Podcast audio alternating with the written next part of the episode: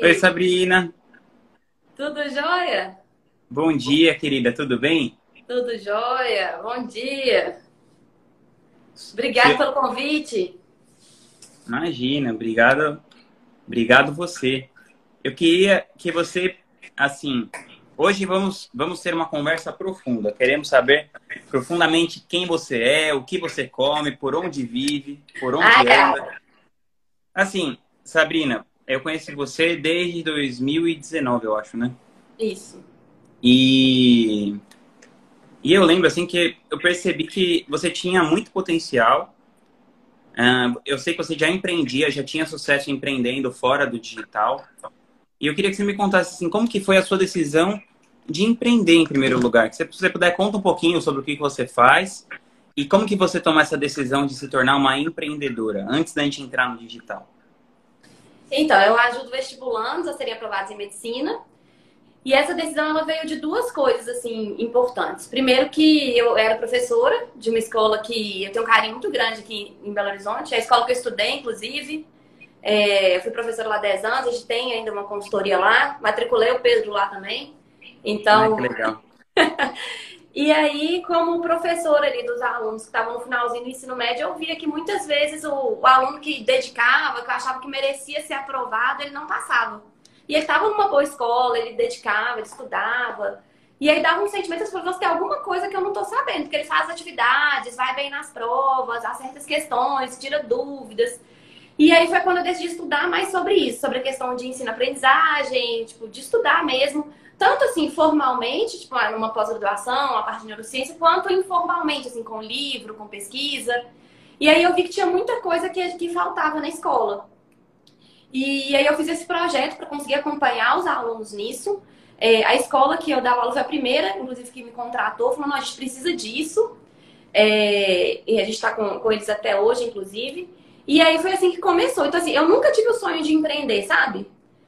Eu lembro de falar com o Flávio antes, assim, uma época a gente estava lá em Ponte Nova, que é a cidade do Flávio, e o irmão dele tem uma clínica de fisioterapia. Aí tava no final do ano, ele, nossa, tem que pagar décimo terceiro de todo mundo, não sei o que e tal. Aí eu, nossa, Flávio, melhor coisa é ter meu décimo terceiro, não tem que preocupar com nada. e aí eu falava, nossa, esse povo aí que não quer ter chefe, não, eu tô bem demais, eu quero meu décimo terceiro. Eu, eu nunca tive, assim, o desejo de falar assim, ah, eu não quero ter chefe, eu quero empreender. Foi uma coisa que foi acontecendo. Aí cresceu muito esse trabalho, a gente teve que começar a contratar outras pessoas, e aí não, não fazia mais sentido. Quando, e eu fiquei muito tempo ainda. Você sabe que eu faço muita coisa, né? É, Nossa, impressionante. com a empresa física e dando aula. E escrevi material didático ainda. Aí, quando o Pedro nasceu, eu já tinha mais ou menos essa ideia. Eu falei, ah, então acho que quando o Pedro nascer, vai ser hora de, de deixar de lado ali a sala de aula, né? Porque é mais um, um ponto, assim, para dedicação. Então, mas eu fiquei de 2013 a 2017 nos dois, assim, sabe? E aí, e aí, quando chegou o momento que a gente já não tinha mais agenda, já tinha contratado três pessoas, não tinha mais agenda, falou, a gente só tem como crescer contratando gente de forma proporcional, aí a gente falou, ah, não, tá na hora de ir pro digital. Ah, isso, e aí isso foi em 2019 que vocês começaram no digital. Aí em 2017 a gente fez um projeto, primeiro assim, com uma outra pessoa, a gente era responsável só pelo conteúdo. Aí em 2018, Ah, eu tava no Fire. Inclusive, eu tive o lembrete aqui que teve três anos do, do Fire, foi setembro de 2018. Aí eu tava lá, assim, eu olhei, eu- aí eu mandei mensagem pro Flávio, eu falei, Flávio, a gente tem que fazer isso sozinho. A gente tem que fazer isso, a gente tem que fazer esse caminho, porque não tem volta. E aí que a gente decidiu em 2019 é, fazer esse projeto, assim, a gente. Ah, que legal. Tá, e é muito difícil passar na faculdade de medicina, né? Como é muito difícil empreender e como é muito difícil ser mãe igual você, fazer tudo que você faz e tudo mais. E ainda ser a pessoa mais querida lá da Craft. que é o nosso grupo de mastermind. Tipo, qual é a sua mentalidade? Como que você desenvolveu a sua cabeça para você conseguir fazer tão bem tanta coisa? Só peraí, antes de você responder essa, deixa eu desligar a geladeira. Deixa eu desligar a geladeira aqui, porque eu quero me concentrar na sua resposta e o barulho da geladeira estava me atrapalhando. E você vai mostrar Pronto. pra gente o Matias? Oi? Vai mostrar o Matias aí pra gente? Ixi, o Matias tá, tá em casa, eu tô no escritório. Ah, tá. Entendi. Aí não, né? É. Então, o. Eu não sei bem assim, né, como responder isso assim, mas eu tive uma mudança muito grande de mentalidade, sabe? Muito grande, assim. E isso meio que me salvou de mim mesma, assim. Eu era uma pessoa que. Tanto que é, uma coisa também que me marcou muito foi em 2012, como professora, é, que eu me dedicava muito como professora, sabe? Me dedicava muito, tentava fazer os melhores exercícios, tentava cumprir lá o cronograma que era gigante, sabe? É, na época eu tinha ganhado um prêmio da Olimpíada Brasileira de, de, de Saúde da Fiocruz, sabe? Com um projeto que eu fiz com os alunos. E aí, uma vez eu recebi um feedback dos alunos, né? É, tipo, tava escrito assim, e eu fui lendo, assim, tipo, na verdade, assim, a, a coordenadora tinha o um feedback todo mundo, todos os professores me passam. E aí ela falava muito assim, que eu era muito mal-humorada, que eu era muito grossa, que eu era impaciente com as dúvidas, sabe? E, e aí eu lembro assim que isso foi um choque, assim, porque eu falei assim, e o pior de tudo é que eu falei assim, nossa, eu sou mesmo, né? e eu via que eu era muito grossa, assim, sabe? Muito assim, de tapatada, assim. É, principalmente, tipo assim, das pessoas que eu gostava, tipo o Flávio, sabe? Tipo, assim, ah, não, aí não, você sabe, você bem, bem, bem irônica, assim, bem impaciente. E eu era uma pessoa que reclamava muito das coisas, sabe? E eu acho que, tipo, uma coisa que fez muita diferença, assim, foi assim, ah, não, de parar de reclamar e de ver que eu podia desenvolver coisas diferentes. E uma coisa que me ajudou muito, é, outro dia até olhei para isso, assim, é ter um diário. Que aí quando eu olho para o diário lá em 2012, eu falo assim, nossa, como que eu vou voltar para a escola hoje? Como que eu faço para ser mais paciente? Como que eu faço para ser é, para conseguir ter paciência com as dúvidas? Como que eu faço para ser uma pessoa mais tranquila? E isso fez muita diferença, sabe? E eu não me imagino hoje, sendo mãe, se eu não tivesse passado por aquilo. E, e em 2013 já, foi, já aconteceu o contrário, sabe? Tanto que eu falo assim, tem meus alunos de antes de 2012 e os alunos de depois.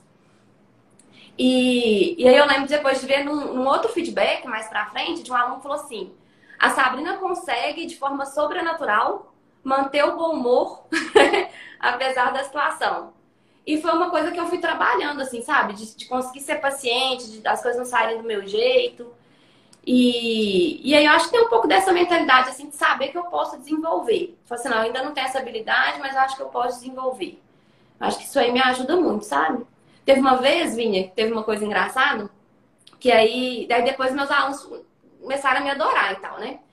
Aí eu falei com eles, eu falei, nossa, gente, antes eu era muito mal-humorada, eu era grossa e tal, era muito impaciente. E eu dormia muito pouco, sabe, nessa época.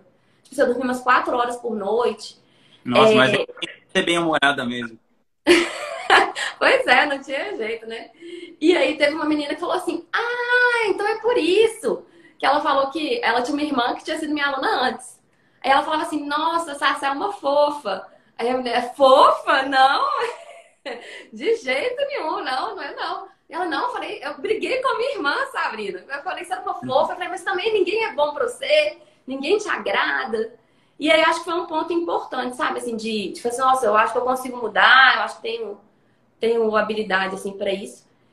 E, e, nessa época, talvez fosse mais fácil eu sair. Porque eu tinha propostas na parte de pesquisa que eu tinha ido antes, mas eu quis continuar, sabe? Isso foi muito importante, assim. Acho que é mais ou menos isso. Mas, ó, hoje em dia, você tem várias responsabilidades. Você está na frente de uma empresa que está crescendo absurdamente e, e, ao mesmo tempo, ter que lidar com várias coisas que você precisa ficar aprendendo a cada vez, né? Então, eu vejo desde que eu te conheço, o quanto que você aprendeu sobre estratégia, sobre construção de narrativa, sobre criar conteúdo. E são coisas que demandam energia. E ser mãe, e ser esposa, e não sei o quê. E mais a outra empresa que você tem também demanda muita energia. Eu ainda vejo que você faz box, medita e tudo mais. faz crossfit. Faz crossfit. Então, como é que faz ter essa. para ter essa energia toda? Ai, pois é. Você sempre não... foi assim? Sempre. Sempre fiz muita coisa. Inclusive, uma coisa que, na verdade, o meu maior desafio é conseguir, tipo, meio que sair do piloto automático mesmo. É, pra, pra saber o momento de, de parar, sabe? Inclusive, escrever me ajuda muito. É, de sair, assim, desse piloto automático. Mas é, eu acho que uma força minha é que eu gosto muito de aprender. Então, para mim, não é sacrifício, sabe? Então, eu acho que é uma força, assim. Eu gosto muito, muito, muito de aprender, assim. Então, É...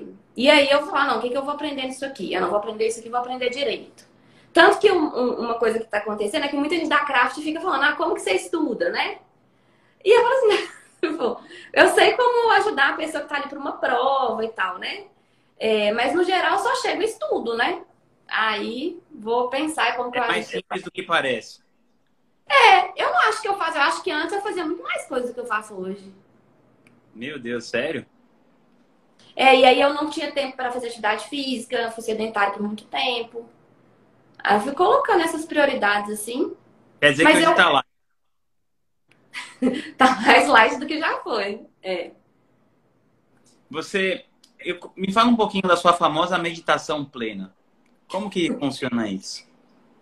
Então, é, é meditação de atenção plena, né? De focar, é, ela é em formato de ampulheta, né? A gente foca a atenção no ambiente, né? Que é o mindfulness, né? Aí depois foca na gente, depois no ambiente de novo. E eu comecei a meditar com Headspace. Depois, agora eu uso muito o Insight Timer.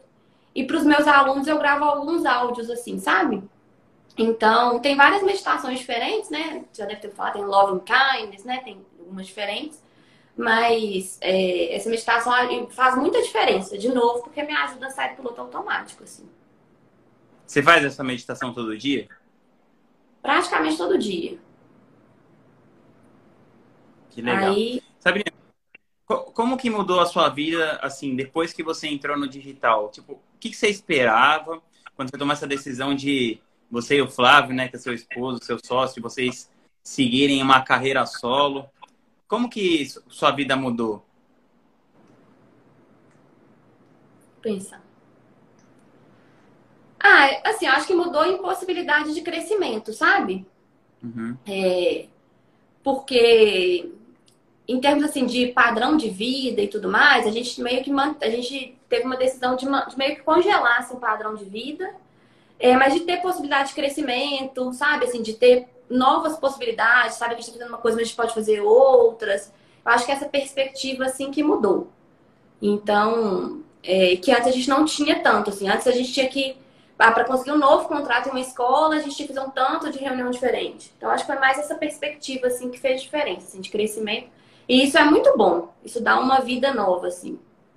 E como que você enxerga a sua empresa, as perspectivas aí para o longo prazo? Você pensa, você planeja coisa muito assim? Ah, nos próximos cinco anos quero que aconteça isso? Ou você fica meio Zeca Pagodinho, assim, deixa a vida me levar? O Flávio entrou aí, ó, me deu moral também, ó. O Flávio oh. Rodrigo aqui, ó. Coitado, Rodrigo gosta de fazer 207 Flávio... criados. Para quem não sabe, o Flávio, além de tudo, além de ser marido da Sabrina, ainda é filósofo. pois é, ó. Só então, qualidades. Tá então, essa live aqui tá sendo sucesso, ó. Tem aí a Pri, tem o Flávio, então pelo menos a gente tá com alguma moral aí, né? É. O... Aí, desculpa, o que você perguntou? Eu fui Não, perguntei assim, você, você planeja a sua, a sua ah, empresa sim. no longo prazo? É, como que você acha um jeito saudável, assim, de planejar metas? Você vê coisas, assim, de muito longo prazo? Você pensa para um ano? Como que, como que é?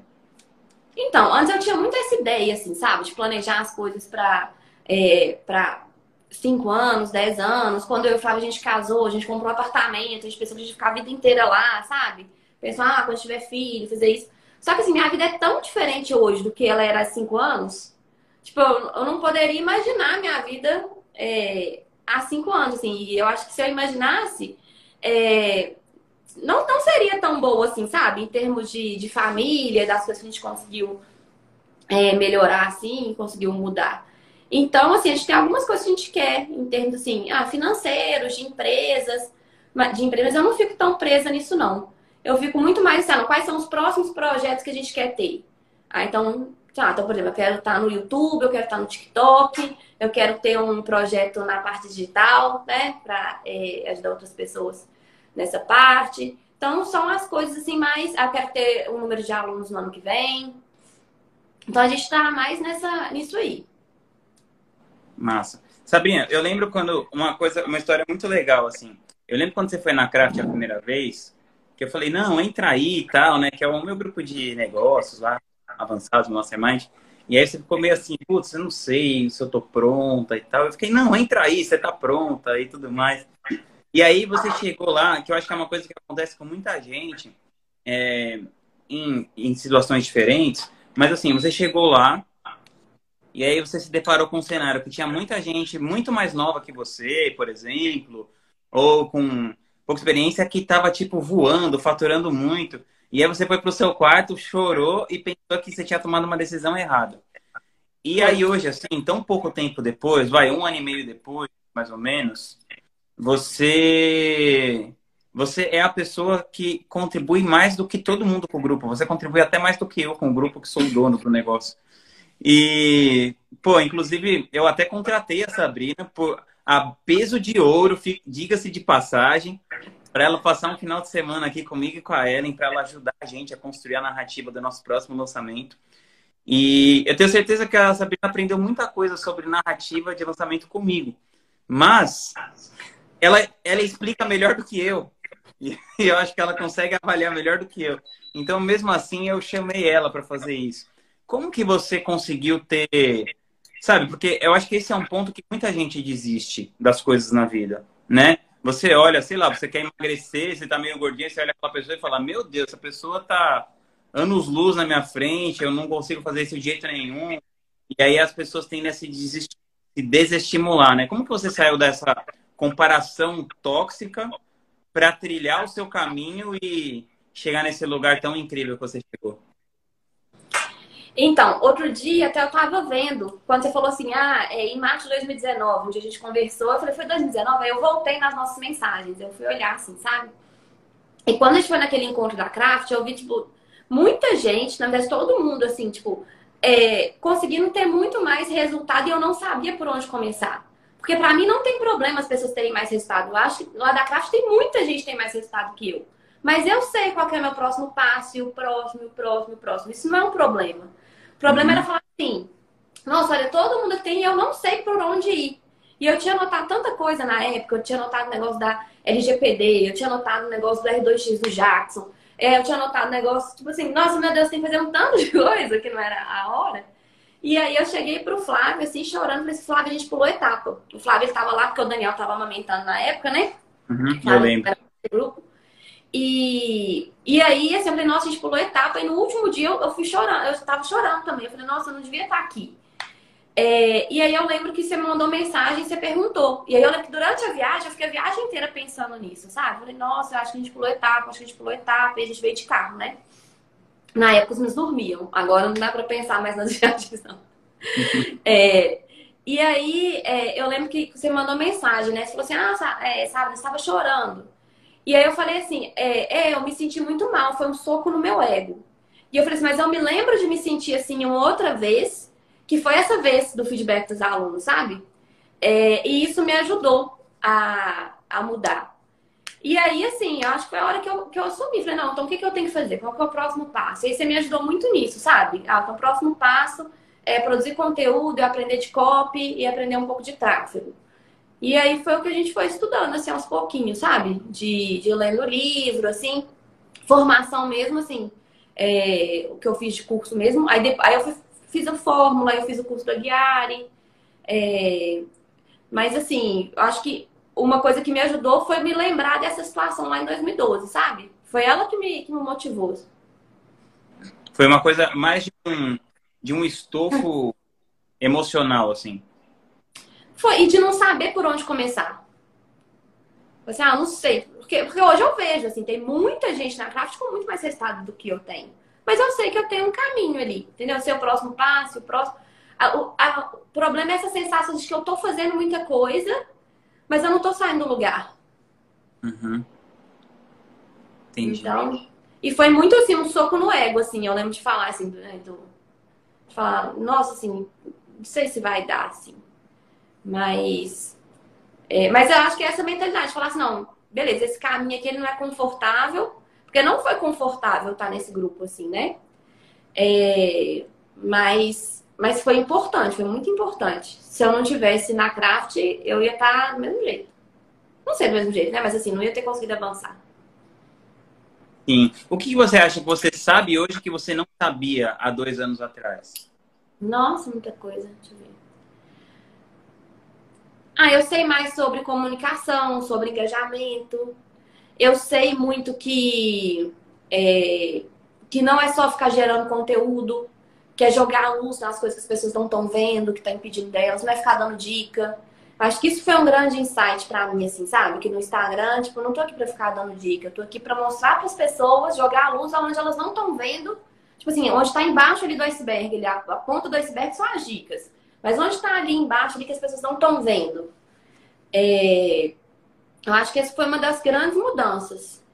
E, e uma coisa que fez muita diferença também é, foi o Flávio assumir como, como lançador. Então, porque antes a gente meio que fazia quase as mesmas coisas, sabe? Ia tentar fazer as mesmas coisas, aí no lançamento fazia as mesmas coisas, ia conversar com o cara do tráfego, ia nós dois, ia fazer não sei o que, ia nós dois. Tipo, a gente ficava fazendo tudo a mesma coisa, assim, ficava uma confusão. E aí era sempre assim, é, já tinha uma coisa para fazer. Aí é, eu pegava e fazia. Porque eu falava assim, não, não vou ficar esperando o Flávio fazer, porque a gente fala que eu sou 220 e ele tá no 110, né? Ele vai fazer, entendeu? Só que antes dele pensar em fazer, eu já tinha feito. Então, é, ah, então tinha que responder não sei o que. Aí eu já ia e respondia. E aí a gente dividir isso fez muita diferença. Foi essencial, sabe? Você deu espaço para ele trabalhar. É, e aí ele tem, né? E aí ele vai, faz, faz super bem feito. É essencial, né? Ele faz toda a estratégia, assim, tem muita coisa que eu não preciso de, de cuidar da parte operacional, que às vezes ficava cuidando de tudo, os dois. Então, isso aí fez muita diferença. Era producente. É. Você chegou a. Mas nessa época que você foi lá no primeiro encontro, você chegou a pensar em desistir? Falar, meu, isso aqui não dá pra mim e tal? Não. Nunca pensou em desistir? Eu só achei que eu ia pular de etapa.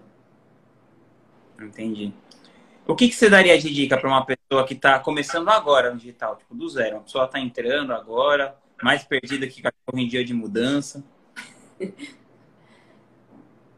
Pois é, é, tem um, uma frase que eu gosto, que eu acho que ela tem a ver com você, que eu anotei, inclusive, é, que fala assim, que o pior não é a ignorância, o pior é a ilusão do conhecimento. É, e aí, acho que se a pessoa não sabe nada, tá ok, entendeu? Ela vai aprender. O pior era igual eu, assim, eu achava que eu sabia algumas coisas, eu achava que eu fazia, sabe, uns lançamentos, fiz uns lançamentos mó doido lá, uns passaóricos, dava um trabalhão, o negócio não dava em nada, sabe? Mas eu achava mais ou menos, ia pegando as coisas no grupo e tal. É... Eu diria para ter um mentor, assim, porque eu acho que isso faz toda a diferença, se não tá sozinho, porque é tanta informação, é tanta coisa e aí é muito fácil achar que sabe. É, só que não sabe, entendeu? A pessoa acha, não, beleza, é só pegar, gravar uns vídeos, fazer isso, montar um curso, sabe? É, tem a Regina, minha amiga, tá aqui, né? É, ela tá avançando no digital aos pouquinhos. Mas assim, o que, que ela queria no começo? Contratar uma empresa de marketing, é um social media para fazer post, um design para fazer não sei o quê. Eu, não, não faz isso, não faz isso. A pessoa vai nessa linha, sabe? Queria gravar o curso. Queria, eu falei, não, não vai nisso, né? Vamos fazer uma coisa cada vez, vai construindo audiência, vai fazendo as coisas aos pouquinhos. É, e isso eu acho Pô, essa da VIP, pegou dica da Sabrina logo no comecinho, assim, já foi escrevendo direto da fonte. é, olha lá, ela ali, né? Aliás, a Janaína perguntou como que faz pra ter você como mentor, Rodrigo. Rodrigo é jogador cara, diz o Flávio. Sassá, é, mas você teve mentores também fora do digital? Hum, e no digital, eu sei que a gente faz junto, mas quais, quais as lições assim, que você acha que você teve mais valor que você pegou com seus mentores fora do digital ou no digital?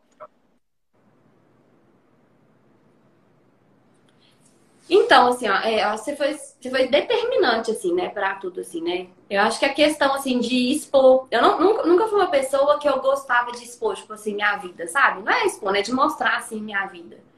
É, e eu lembro que você falou muito, assim, disso, né? Quando eu era professora, eu tinha um Instagram, que era o Instagram, é, na verdade, era o Facebook. Eu tinha o Sabrina Oliveira, que tinha, tipo, minha família, fechado. E tinha o professora Sabrina Oliveira, que era para os alunos, sabe? E uhum. o sonho dos alunos era entrar no Sabrina Oliveira. E eu falava, não, não tem jeito e tal, só quando você não for mais meu aluno. E não tinha nada lá, sabe? Sabe aquele negócio? Tinha só umas fotos de férias, assim. Aí eles esperaram 17 anos para se formar, aí depois eles se formaram, entraram lá, tinha uma foto da sua tia. Aí eles, tipo, esperei sete anos pra ver isso. Não, tinha um menino que chamava Matheus, né? Aí toda aula, ele, ah, sabe, deixa eu tirar total, você deixa eu entrar no seu Facebook ou não? De jeito nenhum, só quando você não for mais meu aluno.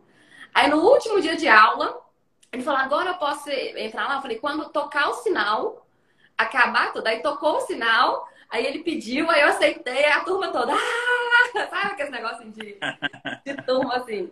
Porque pra mim, assim, não, ó, isso aqui é profissional, os alunos, eu ponho as coisas aqui, aqui é o pessoal, e tipo, não tinha nada, sabe? Então, e aí eu lembro que você falou assim, é, você falou que eu, eu podia escolher, assim, né? Que. Eu não lembro a frase que você usou exatamente. Mas que a escolha poderia ser, né? Tipo, ou fazer diferença na vida das pessoas, é, ou ficar preocupado com as pessoas que iriam me julgar. Então, isso fez uma diferença grande para mim. Você lembra dessa frase? Ela é mais bonita do que eu tô falando. Não, não lembro muito bem. é, talvez o Flávio se lembre dela. Mas era bem isso assim, sabe? Que eu ia escolher, ou eu iria né, ser refém do julgamento, ou eu seria refém, tipo, de, do, dos, de poder impactar as pessoas, assim, de alguma forma. É, e aí, essa questão mesmo, assim, de saber que eu não estava sozinha. Fala, Regina, me fala se você lembra a frase, frase bonita, né? É, saber, assim, que, que eu não estava sozinha fez toda a diferença também. E, e uma, vez, uma, uma coisa que você me falou que eu uso muito para os meus alunos, né? Que empreender é levantar mais vezes do que cair. Ela falou assim: é só isso, levantar mais vezes que cair. Eu falei: ah, não, então não tá bom, então, então vamos. E é, sabe? E eu vejo que a aprovação também é. Então, então mas, só é, isso e tudo isso. Ah, eu acho que essa coisa psicológica, né? Você vê várias coisas que a gente está conversando aqui, a maioria das coisas que levam as pessoas que têm resultado, separam as que têm muito resultado, as que não têm, é uma capacidade de lidar com a situação é, por um viés psicológico, né?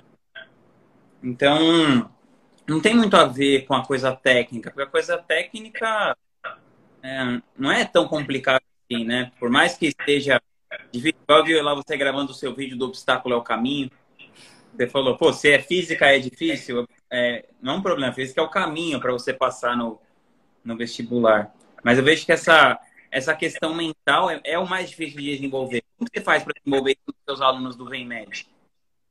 Pois é, eu acho que é um grande diferencial também, sabe? De quem pega um simulado, quem faz o simulado e vai mal e desiste da vida.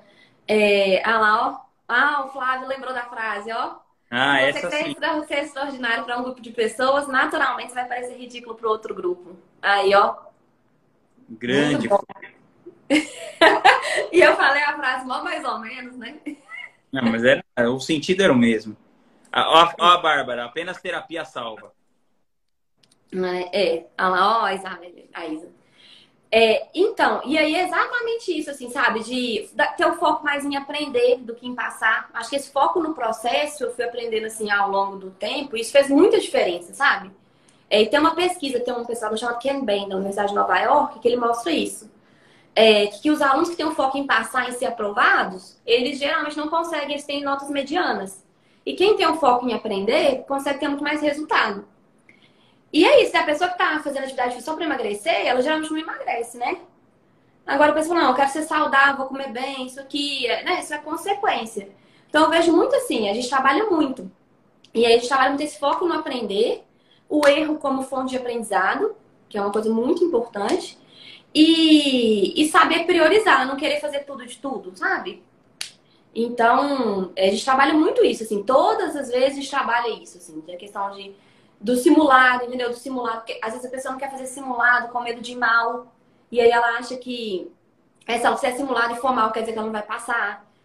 Então a gente trabalha muito isso, assim, do treino, né? Fala muito que treino é treino, jogo é jogo. Tem meus alunos aqui, né? Eu acho que a mentalidade é, é o grande diferencial ali pro para conseguir estudar, manter esse ritmo e ter a questão da aprovação, sabe? Sim. Meu, e voltando a uma coisa que você falou, você falou assim, eu e o Flávio a gente decidiu congelar nosso padrão de vida e, e não se preocupar muito com essa questão do dinheiro, que eu acho que é bem contra-intuitivo, né? Porque todo mundo que entra no marketing digital geralmente está pensando, não, sete dígitos, partiu sete dígitos, partiu não sei o quê.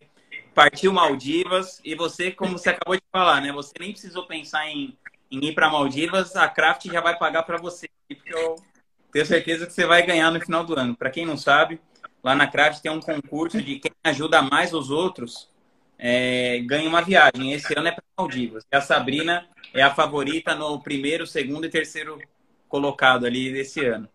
Mas assim. Não, eu não conto achei... com voto nenhum, igual aqueles políticos que falam que todo mundo vai votar, não conto nem com o voto do Flávio. Eu, eu não tô nessa. Só vocês estão contando que eu vou Você não tá com esse todo, Sassá?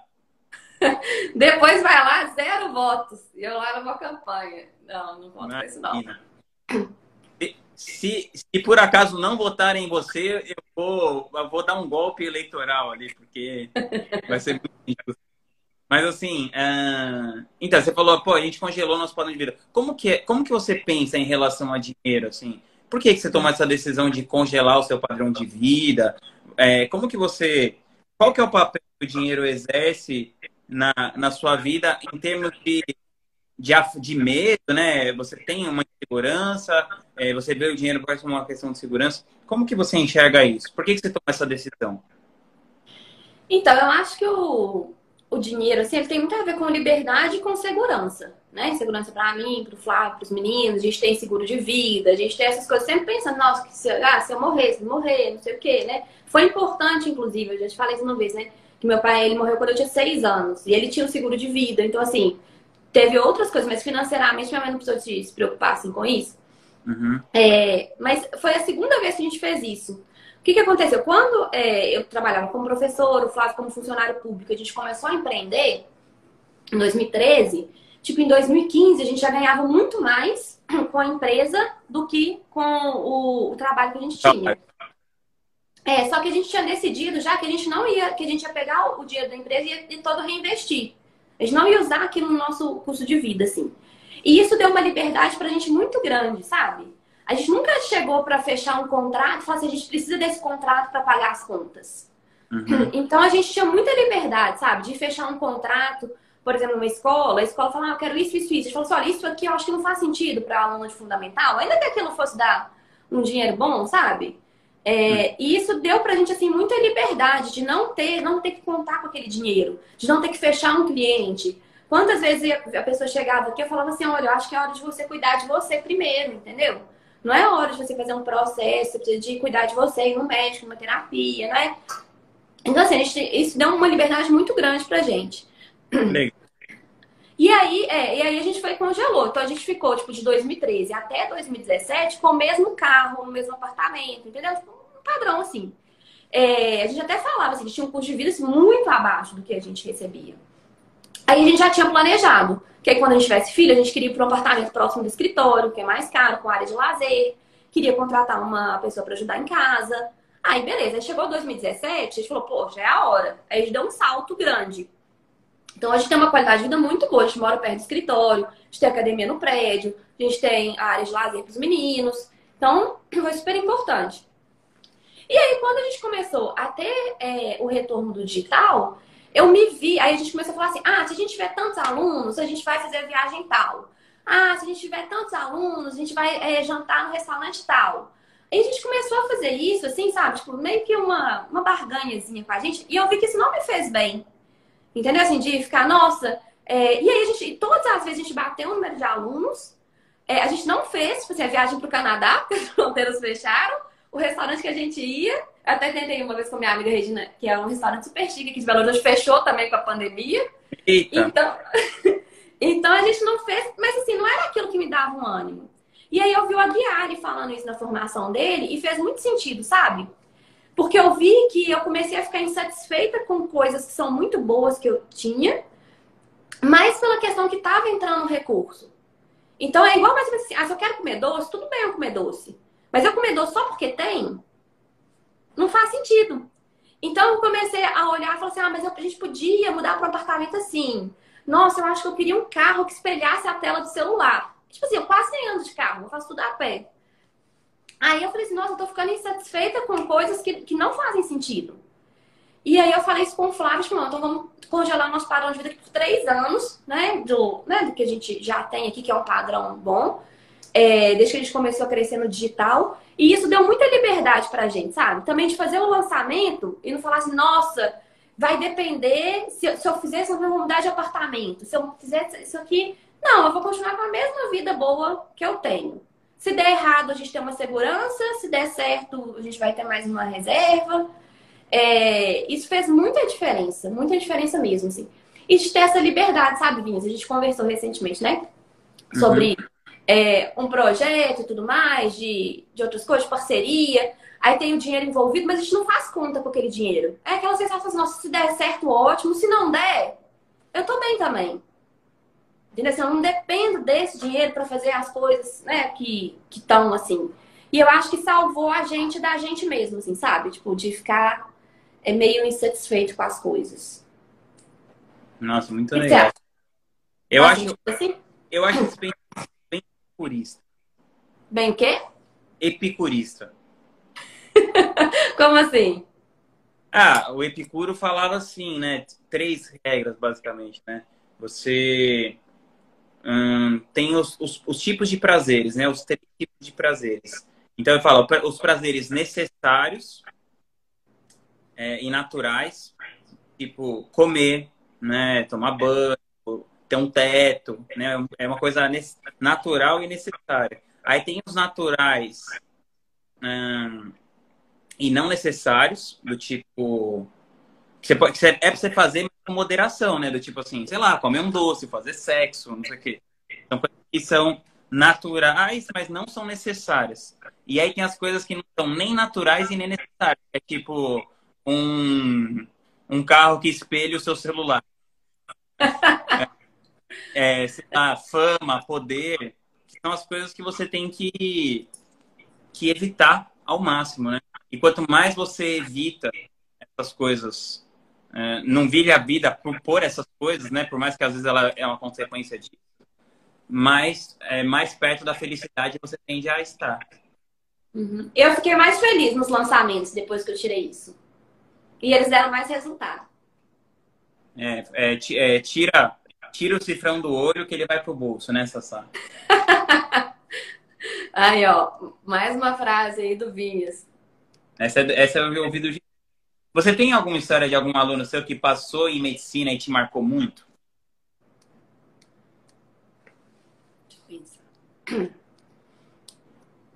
Tem muitos, assim, que eu falo assim, nossa, esse aluno merece demais, né? Merece demais passar, assim. Eu acho que é a Ana Paula, não sei se ela tá aqui.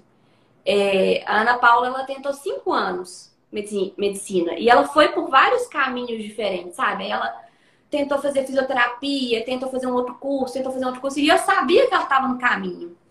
E aí, assim, quando ela passou, hoje ela é até monitora nossa, sabe? Quando ela passou, assim, eu acho que, nossa, que bom, assim, que as coisas deram certo, sabe? Porque ela foi tentando outros caminhos, outros caminhos, ela foi fazer obstetrícia, né? Tipo, fazer cursos diferentes, assim. Entrou em três faculdades diferentes.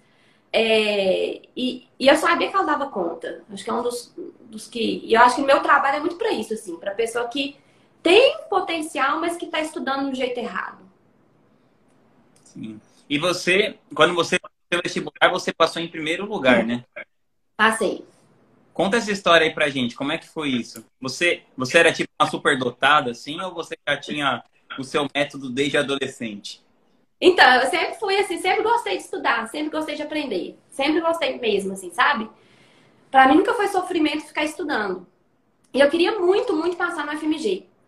É, e aí é uma coisa que é muito interessante essa história, assim, sabe? É, eu queria muito, eu estudei muito, aí é, eu abri mão de um tanto de coisa, sabe? Assim, tipo, eu não saí e tal, não, quero passar, mas pra mim não era um sofrimento.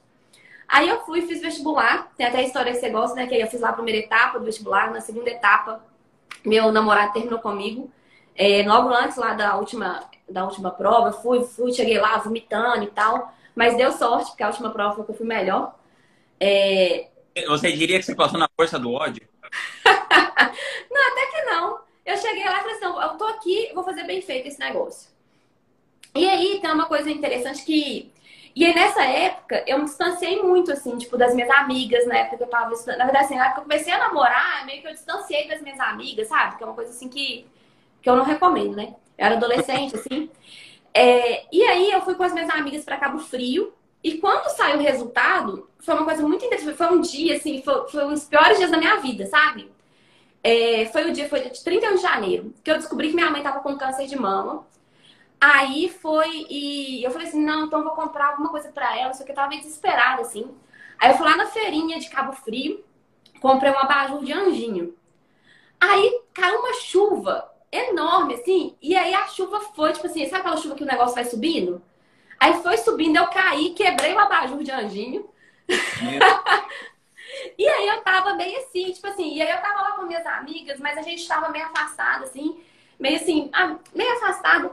Aí eu falei assim, ah, nossa, o que, eu vou fazer? Aí olha a humilhação ainda. Aí eu fui lá no, no, no orelhão, liguei pro meu ex-namorado, que eu não sabia o que eu ia fazer. Aí eu descobri que a ex-namorada dele tava indo morar em Belo Horizonte. Eu falei, nossa, tipo assim, pior. Eu falei assim, nossa, mas era. E aí foi o dia que eu descobri que eu tinha passado em primeiro lugar. E eu falei assim, nossa, mas era pra eu sentir desse jeito, sabe? Eu falei, nossa, mas era pra eu sentir desse jeito, tipo assim, tudo dando errado, tudo dando assim. É, e aí isso fez muita diferença para mim, assim, de, desse negócio do caminho, sabe? Que antes eu achava que quando eu passasse no vestibular, eu ia ficar muito feliz. Ia mudar toda a minha vida. E não mudou. E eu achava depois, quando eu passasse no mestrado, eu ia mudar toda a minha vida, e não mudou. Então, assim, é... hoje eu sei bem. Dinheiro ia mudar toda a minha vida, e não mudou. tá vendo assim? Porque antes eu achava, não, quando eu casar, quando não sei o quê. E aí eu fui percebendo cada vez mais, assim, que é agora, né? É com o que a gente tem agora, tem coisas boas, coisas ruins. Mas, assim, a minha história de aprovação eu nem conto muito, assim, né? Porque não foi um dia feliz, sabe? Eu pergunto pros meus alunos, eles falam, nossa, foi o dia mais feliz da minha vida, eu contei pros meus pais, não sei o quê. Aí, assim, mas foi um dia que, que me trouxe consciência para a vida, assim. Falei, nossa, foi para isso que eu estudei tanto? Foi para isso que eu dediquei o ano inteiro, sabe? É, era, era isso que eu devia estar sentindo? Então, é... mas assim, mas foi bom que eu vi o reconhecimento ali do que eu tinha feito, né? E você esperava passar em primeiro? Não, de jeito nenhum. Eu tinha maior medo de não passar. Que era uma coisa, sabe? Que ah, mas... tinha, que os meus alunos têm. Muitas vezes eles estão indo bem, mas eles não têm consciência. É, e eu lembro que, por exemplo, quando chegou tipo setembro, minhas amigas falaram assim: ah, sabe, a gente matriculou no cursinho, mas a gente não te falou porque você não precisa. Tipo, assim, a gente tinha aula durante o dia, né, da terceira série do ensino médio, e elas estavam fazendo cursinho à noite. Eu, meu Deus, como assim? Eu não preciso, eu preciso de mais desse cursinho, né? É, só que aí não tinha mais inscrição. E foi muito bom, porque isso é uma furada, né? Tipo, você ficar, jogar mais aula de noite. Mas eu lembro que eu achava que, que eu precisava, assim, sabe? Eu não tinha essa clareza, assim, não. Caramba. Mas que bom que você, você escapou desse cursinho. foi. E você já teve alguém nessa assim, ou durante a sua vida que desacreditou de você isso pesou ou positivamente ou negativamente? Porque eu vejo que tem muita gente que fica assim, né, para entrar no digital ou para passar, ah, minha família não me apoia, meu marido não me apoia, meu pai, meu sei lá quem. Ah, acho que não, assim, eu também não dou muito ouvido não, assim, sabe? Mas quando eu eu quis sair da área de pesquisa para ser professora, Aí muita gente falou assim, não, não é pra você fazer isso e tal. É, meu irmão, que é uma pessoa que eu considero muito, sabe? É, meu orientador da França me mandou um e-mail falando assim que eu, que eu tinha que fazer. É, ele falou assim, olha só a frase que ele falou, olha só que, que, que educação é desvalorizada em vários lugares, né? Ele falou assim, você é muito boa para ensinar crianças na escola. É, aí meu irmão mandou mensagem e falou assim, ah, você tá fazendo isso só pelo dinheiro? Aí eu falei, pelo dinheiro? Você é professora, né? É, mas eu, eu, eu sou uma pessoa decidida, sabe? Mas, por exemplo, o Flávio sempre me apoiou. Eu não sei se ele não me apoiasse, tem gente que não tem apoio tipo assim, do marido. Eu acho que poderia ser diferente. Mas ele sempre apoiou, assim, sabe? É, esse negócio de fazer no final de semana, né? Eu, nossa, mas é, como vai ficar? Não, tem certeza vai ficar bom, sabe? Assim, acho que. É, então eu não tive essa experiência dele nunca, nunca me apoiar. Mas as outras pessoas, assim, e no digital também nunca senti assim, não. Sim. Ah, mas é muito legal, né? O marido que te apoia muito. Acho que isso, isso ajuda. Assim, a pessoa que tá perto apoiar muito. Uh, quais são os seus valores mais valiosos? Então, tem muito forte a questão da, da verdade, assim. tipo, mentira, assim, deslealdade, tipo, tá, acho que não tem nada a ver comigo, assim, sabe? É, e eu fui aprendendo isso e, e, e, me livrando de algumas coisas, assim, às vezes coisas simples, sabe? Tipo, muito bobo, assim, mas sabe, acho que eu não, não tô aqui pra ficar falando mentira. Tipo, quando a gente ia visitar meu irmão, aí eu levava, tipo assim, goiabada, fandangos, esse negócio, né? Aí o cara fã e perguntava assim, tem comida? E eu me sentia muito mal de mentir, sabe? É, aí até que o Flávio sabe, né? Para de levar esse negócio, você fica tensa aí, você fica sentindo mal por causa disso, né? Eu falei, é mesmo, não vou ficar levando comida mais, não. fandango, faz um fandango, ah, meu Deus, né? Vai ficar mentindo por causa de um fandango. Não, eu ponho meu, meus valores de lado, causa de fandangos, né? Aí, acho que a questão da verdade, assim, é muito forte, assim, sabe? Principalmente com os meninos. É, com o Pedro, assim, sabe? Com o Pedro, com o Daniel é, não é o mais confortável, sabe? É mais fácil falar assim, ah, que o shopping vai fechar, que a vacina não vai doer, sabe? Assim, então, essa questão da verdade, assim, acho que é, que é um valor meu. É, acho que da gratidão também é um valor. E eu acho que o valor da fé. É, isso aí, para mim, faz toda a diferença, assim, saber que eu não tô sozinho no mundo, assim, sabe? Acho que esse é um grande diferencial, sabe? Que eu não estou sozinha, assim, que as coisas não estão, eu não estou por minha conta e risco. Mas seriam três valores, assim, que fazem muita, muita diferença. Esse da fé. Oi? Como que você pratica a sua fé? Primeiro, assim, acreditando mesmo, né? Aí, em termos de prática, tem a oração, a leitura da Bíblia. E a gente frequentava a igreja antes da pandemia, né? Gente... Agora, agora a igreja? Oi? Agora você frequenta o culto online ou não? Não, a gente não chegou aí pro online, não. Online, sim, acho que não faz tanto sentido, assim. Mas, assim, é, em termos de oração, assim, faz parte, assim, de tudo que a gente faz, Dá sabe? Pra... Inclusive, por exemplo, antes de eu ter o Daniel, eu sempre orei, né? Principalmente assim, pelos meninos e tal, à noite. Mas eu lembro que quando eu entrei em trabalho de parto, pela segunda vez, eu estava internada, assim, Aí o médico falou que ia preencher os papéis, foi até engraçado. E aí o Flávio, ele ficou meio, era tipo meia-noite, eu tava internado no hospital. Aí o médico falou, olha, a gente vai descer pro bloco para tentar inibir de novo o trabalho de parto. Aí o Flávio começou a arrumar o quarto, assim, a guardar as coisas. Pegar, ah, tô guardando as coisas aqui. Eu falei, mas por que você tá fazendo isso, né? é, assim, meio perdido, assim. Aí ele falou assim, por quê? Você quer que eu fique com você? Eu falei assim, eu quero. Eu falei assim, aí eu falei assim, só que eu não podia ajoelhar. Tipo assim, eu tinha que ficar em repouso, assim, né? Aí eu falei assim, eu queria muito ajoelhar, mas eu não posso ajoelhar. Aí eu falei, você ajoelha pela gente? Aí ele ajoelhou. Aí depois disso, tipo, todos os dias eu ajoelho pra orar, sabe? Todos os dias. Ai, que legal. E, e eu tava folheando ontem o livro Ego é seu inimigo, né? Uhum. É, e aí tem uma parte que ele fala de um time de jogadores que ele falava assim, é, assim como, como uma pessoa, um time precisa ficar de joelhos antes de se levantar. É, e aí, você lembra dessa parte? Uhum. E aí eu lembro, e aí no meu tá anotado, assim, sabe? Tipo assim, ah, a chegada do Daniel me fez ajoelhar, assim, sabe? Sabe assim, ó, se eu posso ajoelhar, eu vou ajoelhar. Então é uma coisa que, que fez diferença para mim, assim. Nossa, muito, muito incrível, muito bonito. E, e o Daniel, ele nasceu super prematuro, assim, né? Uhum. E, e vocês tiveram uma, uma situação assim, difícil, né? É isso que eu acho incrível. Quando a pessoa tá passando por uma coisa difícil e ela consegue lidar com aquilo de uma maneira saudável, assim, né? De uma maneira é, sem se deixar paralisar por aqui. Conta, conta essa história aí que você contou naquele vídeo do, do obstáculo é o caminho. E, inclusive, e você foi lá em casa, né? E com a medicina, e com a aprovação em medicina. inclusive, você foi lá em casa na época, você lembra? Quando você foi, o, o Daniel estava internado até. Até quando você chegou, né? Eu falei, que bom que você veio. Você falou, ah, não disse que eu vinhas? É.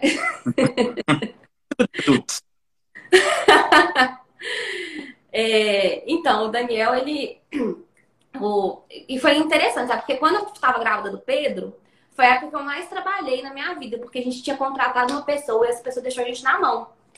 É, e aí a gente teve que contratar uma outra pessoa e assumir as coisas que, a gente, que, que essa pessoa ia fazer. Então foi uma época assim que o Flávio me pegava na escola com o salgado, eu comia o salgado na, no caminho, assim. Foi uma, época que eu trabalhei muito. E eu sempre falei com o Flávio, assim, olha, numa próxima gravidez, eu quero ter uma gravidez mais tranquila. E aí, na gravidez do Daniel, tipo, eu meditava, fazia yoga, sabe? Assim, coisas que eu não fiz na gravidez do Pedro. Tipo, aí eu, a gente já morava perto do escritório, assim, foi, tipo assim, super tranquilo. E aí, quando eu tava com 28 semanas, são 40. É, com 28 semanas, eu comecei a entrar em trabalho de parto. É, e aí, eu fui e internei. É, era para ele nascer dia 17 de outubro. E aí isso era 31 de julho. Olha só, tinha agosto, setembro, todo, né? É, e aí eu fui, fiquei internada e tive que ficar de repouso total. Aí fui, tomei uma medicação, consegui inibir o parto, beleza. Aí eu continuei internada. Aí cinco dias depois eu entrei em trabalho de parto de novo. Aí o médico foi.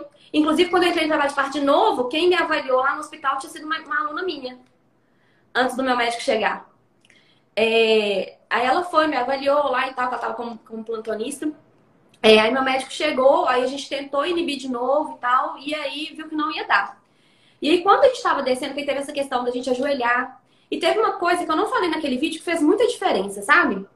Que foi assim, é, eu também tava escrevendo lá, eu escrevendo, aí eu ficava assim, nossa, meu Deus, e se ele nascer prematuro, nossa, ele pode não sobreviver, nossa, se ele tiver alguma sequela, se ele tiver não sei o quê. Aí esse medo ficava meio rondando, assim, sabe? Aí teve uhum. um dia que eu peguei e eu escrevi, eu falei assim, Daniel, é, se você tiver que vir, pode vir, tipo assim, do jeito que for, sabe? Eu falei assim, é, se você nascer e não sobreviver, você pode saber que você foi amado em cada momento. Se você nascer e tiver que precisar de algum cuidado especial, a gente vai cuidar, a gente vai te amar.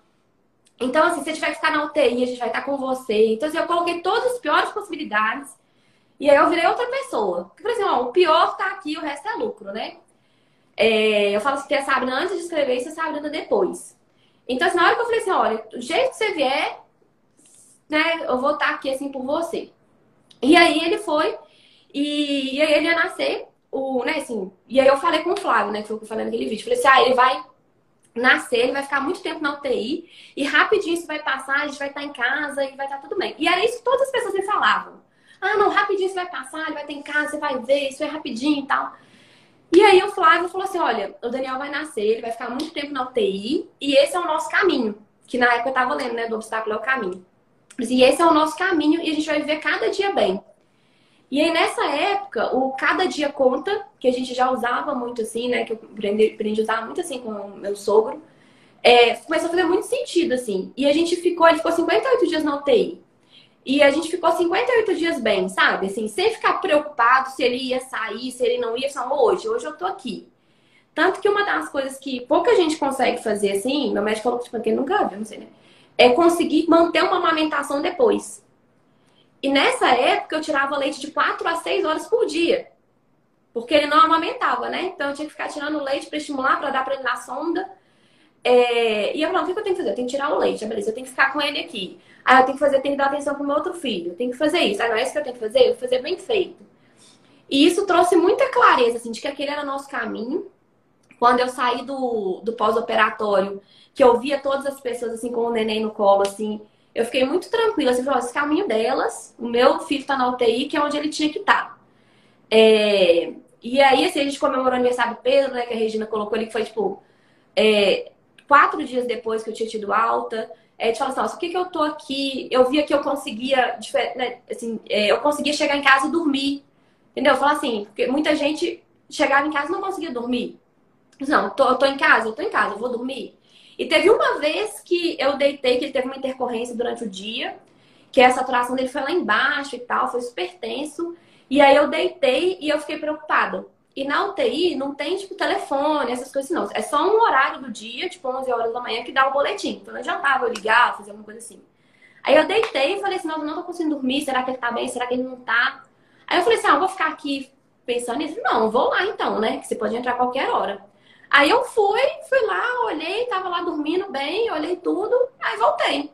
Não, falei, ah, vou ficar sem dormir aqui, eu não vou. Aí o Flávio, né, eu, eu levantando, falava, onde você vai? Eu falei, eu vou na UTI. Ele, ah, então tá bom. Aí, e aí foi um momento também de muito aprendizado para mim, sabe? E, e aí também me ajudou a não fugir dos obstáculos, sabe? Nossa, muito incrível, Sabrina. Você, você, claro, vocês me inspiram muito assim com os valores de vocês, que vocês levam a vida. É, sei que você que entrou na minha mente mas é uma, é uma alegria muito grande, assim, poder estar perto de vocês e ouvir essas histórias, assim, dá uma, uma paz, assim, no coração. Queria te agradecer por ter participado aqui comigo desse, desse episódio tão esperado do Conversas Profundas. Levei bolo, né? E tô te esperando depois de amanhã aqui para você me dar uma, uma aula de narrativa.